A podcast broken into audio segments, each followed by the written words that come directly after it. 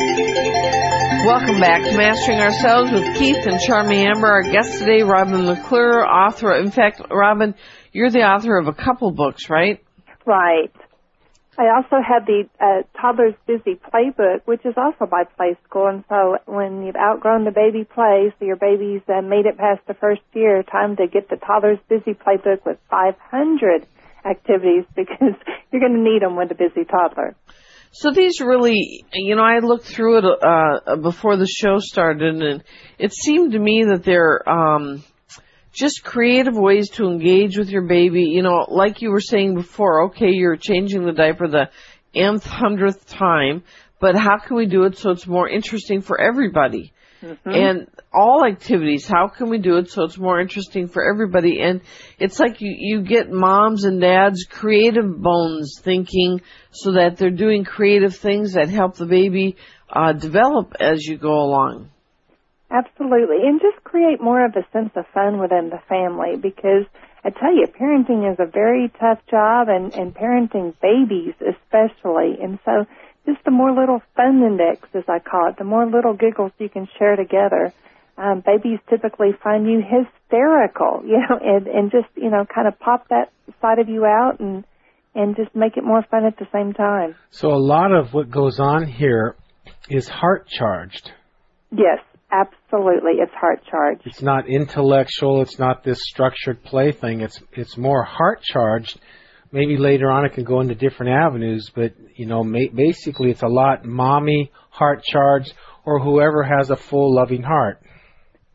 Yes, and one thing that I found is, um, again, parenting three kids myself, it's real easy to get in the trap of always doing things. You know, we're always overstressed. Um, we don't get enough sleep, and there's a billion things to do. And of course, once you have a baby, a lot of laundry and you can find yourself doing all that and in in some misguided way we're overlooking the most important thing in our lives which is that new little baby who's in our home and so i'm kind of saying heck with the laundry and some of the things for a little bit and just or find ways to you know to bring the baby into whatever you're doing yeah. Um, I've, I've put my baby in a, a nice secure laundry basket. I had one with rollers and would roll him in with me to the laundry room, get him out, put him into a carrier, I tell you, uh, if, if, if he could fit, he'd still want to do it today.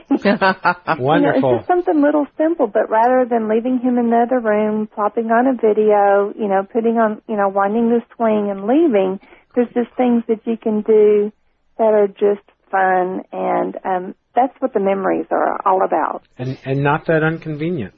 That's right, absolutely. And I might mention one thing that's a lot of fun with babies and also spans into the toddler years is is food play.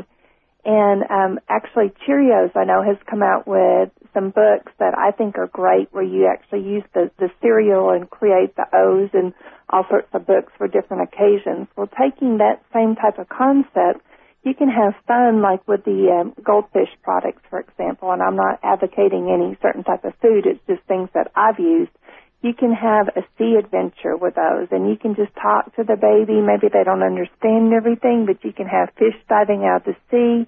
You can do yogurt finger painting, you know, you, and I advise you not doing it in the high chair so they always think that that it's a fun fest, you know, because yes, when they're in a high idea. chair, they're going to need to be eating. Right. But you know, if you're out at the park or if it's a nice day in the backyard and you could take something like I said, that's already baby approved. Um, yogurt is usually on, on many of their lists. Um, for most babies at a certain age, then you can do some of the finger swirling and, and basically you're treating as a paint, but if they lick their fingers, you know, no problem there. Right. And, and let them kind of have some fun. Plus they get to, they get to touch, or if you've ever seen a baby touch jello. It's a hoot.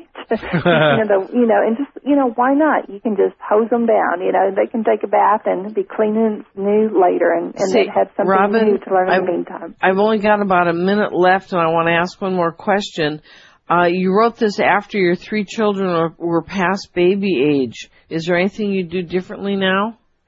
I think some of the um, vocal things that, that again, I had some of the, the concept, uh, misconceptions that you need to be quiet and peaceful and and let them do some of that. Um, by the time I was third, I was more of a cut loose type of mom, and and I've learned that. But also, I've learned to really avoid some of the commercial products out there. I have more than ample needs of what we have at home already on day-to-day use. So buying it at a store that they recommend doesn't solve all. Absolutely. You know, and there's nothing, I'm certainly not saying don't give your babies presents, but Yeah. I tell you what, my kids would rather play in a kitchen drawer that's dedicated to their use with plastic measuring cups and spoons and Yep. spatulas any given day of the week than $30 thing that I just unboxed from. Okay, Robin McClure, the book is The Playskool Guide to Baby Play. Thank you very, very much for giving your time. This is wonderful stuff. Thank you for joining us. Well, thank you very much. You're Take care. Welcome. Bye bye. Thanks. You're listening to Mastering Ourselves with Keith and Charmaine Amber, your spiritual lifestyle experts. When we come back, we're going to do other stuff. You'll see. Stay with us.